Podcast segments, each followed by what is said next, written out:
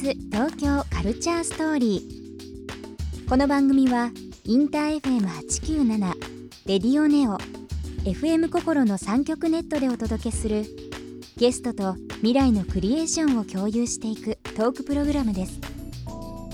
案内役はビームスコミュニケーションディレクターの土井地博。志今週のゲストはノンネイティブデザイナーの藤井孝之です。今日は過去現在の東京についてビームス東京カルチャーストーリー今夜もスタートです Beams. Beams. Beams Tokyo Culture Story. Beams Tokyo Culture Story. This program is brought to you by Beams. Beams ありとあらゆるものをミックスして自分たちらしく楽しむ。それぞれの時代を生きる若者たちが形作る。東京のカルチャー。ワクワクするものやこと。そのそばにはきっといつもビームスがいる。ハッピーな未来をつくりたい。東京のカルチャーは世界で一番面白い。ビームス東京カルチャーストーリー。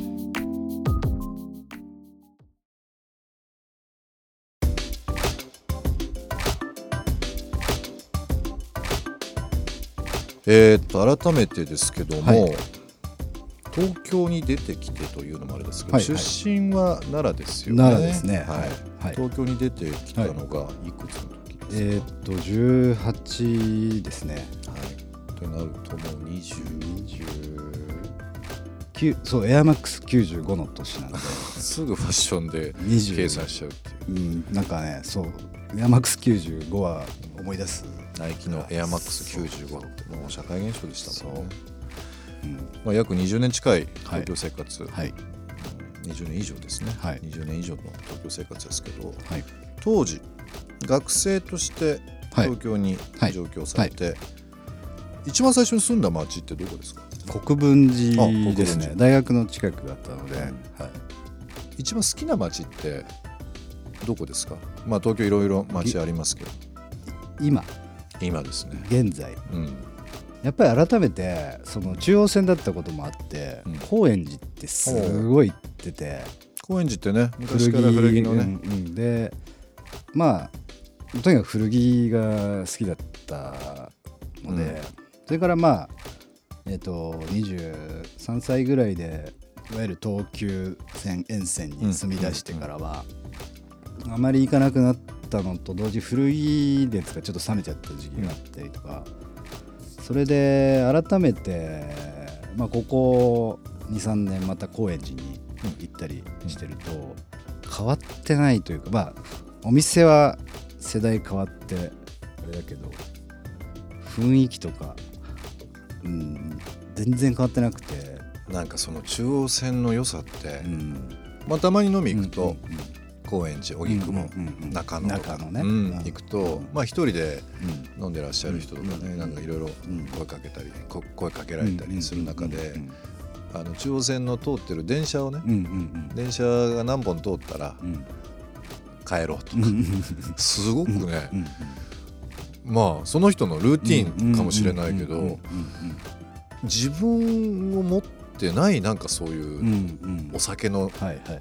たしなみとはいはい。かはやっぱり来てる人とかもやっぱりその学生さんももちろんそうなんだけどアーティストとはいはかい。ミュージシャンとかはいはいそれこそ芸人さんとかも含めて多種多様で面白いですよね。中央線そうだから高円寺とか中野の方が新宿に近いのに吉祥寺はすごい発展してるし、うん。立川とかも、うんでもちろんビームスも高円寺にはないないですね飛び越えてってことでしょ、だからちょっとすごいローカリズムが強いのかなっていうのは感じる、なるほど、まあ、今その拠点という部分は、はい。えーと直営店があるはい中目黒、はい。まあ本当桜が綺麗な目黒川沿いにありますけど、はいベンダーというお店はい。ですね、なんか週初めにお話しさせていただいた時に、はい。その金曜日、はい。毎週金曜日にこのお店で、DJ ブースを置きながらはい。お客さんと会話したり、はい。音楽流したりっていう部分あると思うんですけど、やっぱりその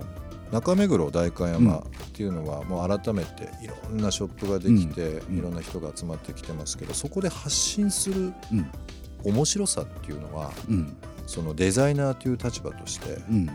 どういうふうなことを日々思ってますか、うーん。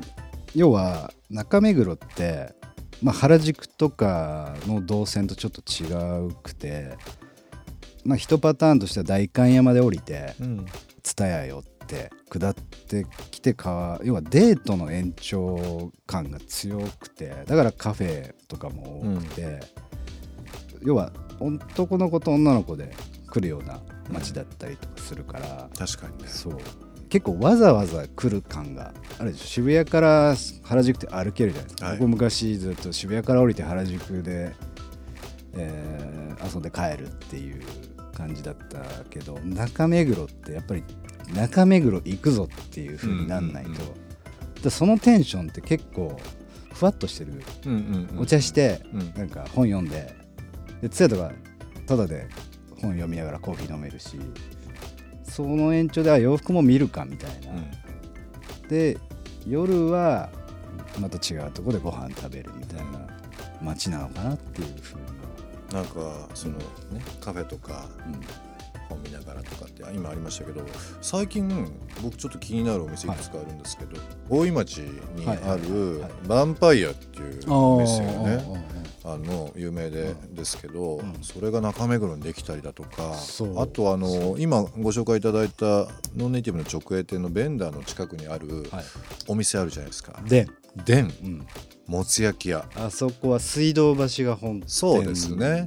総武線のからなんとなくここ数年で中目黒ってやっぱりおしゃれな街だし、うんうん人が集うし、やっぱりその東京の中でも代官山中目黒っていうのはすごくそう一歩先の部分があったんですけど、改めて東京の中でもともとあったそのいわゆる赤ちょうちん系と言われているようなお店とかはがおしゃれなその街にポコポコポコっとできてるっていうのがうん。やっぱりねちょっとその面白い変化というか。なんていうか電さっき言った電にしてもですけどいるお客さんがちょっとおしゃおしゃれというか。カップルとか洋服屋さんっぽい人とか、うんはいはい。外国人の人もそうですけど、はいはいそういう人たちがあのこの字のはいはいはい。カウンターにこう混ざり混ざってお酒を飲んで、はいはい。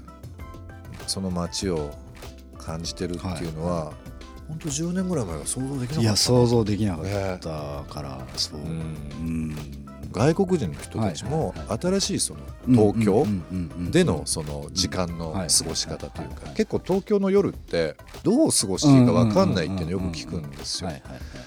その海外みたいにそのバーで飲む、はいホテルで飲むっていうのがもう当たり前のようにあるわけではなくて、まあ、もちろんお店いっぱいあるんですけど、その新しい、うん。まあ、2020東京に向けてかもしれないですけど、なんかちょっとそのベンダーうん。毎週金曜日うん。お店で、うん。うん。まあ、お酒を飲むような形で、うん。何か違う形で、うん。そのまあ、中目黒はい。にしかりいろんなとこしかりお店で何か接点、うん。飲み屋としても何かこううん。新しいことっていうのは、い。なんか一緒にやっていきたいですよね。ビームスとしてもなんか、ねもちろんやっていきたいなとは思うんですけどね。ビームス東京カルチャーストーリー。木曜日。今日はですね僕が選んできました。あのちょっと懐かしいある意味東京っぽいなっていう曲をですね、えー、と選んできました。ジャネイの「えー Hey Mr. DJ」若い時に東京に来て。確かに東京っぽいかもね。もちろんね東京のタイトルとか入ってるわけじゃないんですけどマンハッタンレコードとか DMR とかそういったところでミックステープを買いに来てたんですよ遊びがてら。やっぱりキングオブ d n DJ ムロさんのシリーズっていうのがですねもう本当にテープが擦り切るぐらい聴いててうんうんうんまあこれは多分あの d ギンの ISO97 のうんうもうん。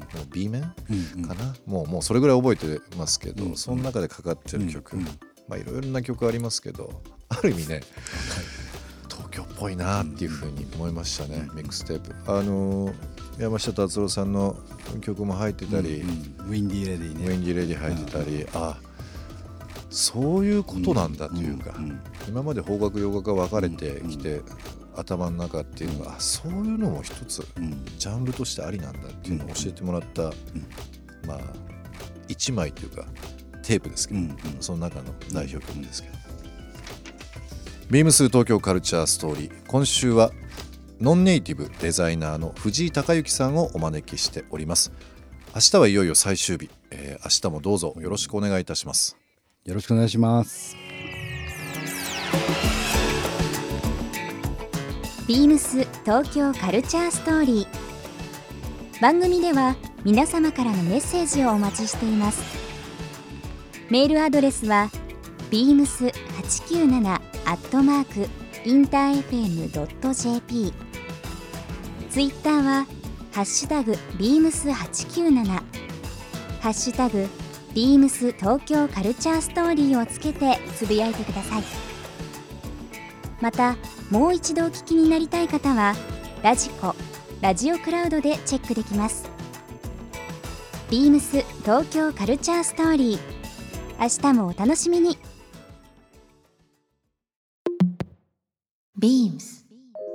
ムス神戸山下さよ子です。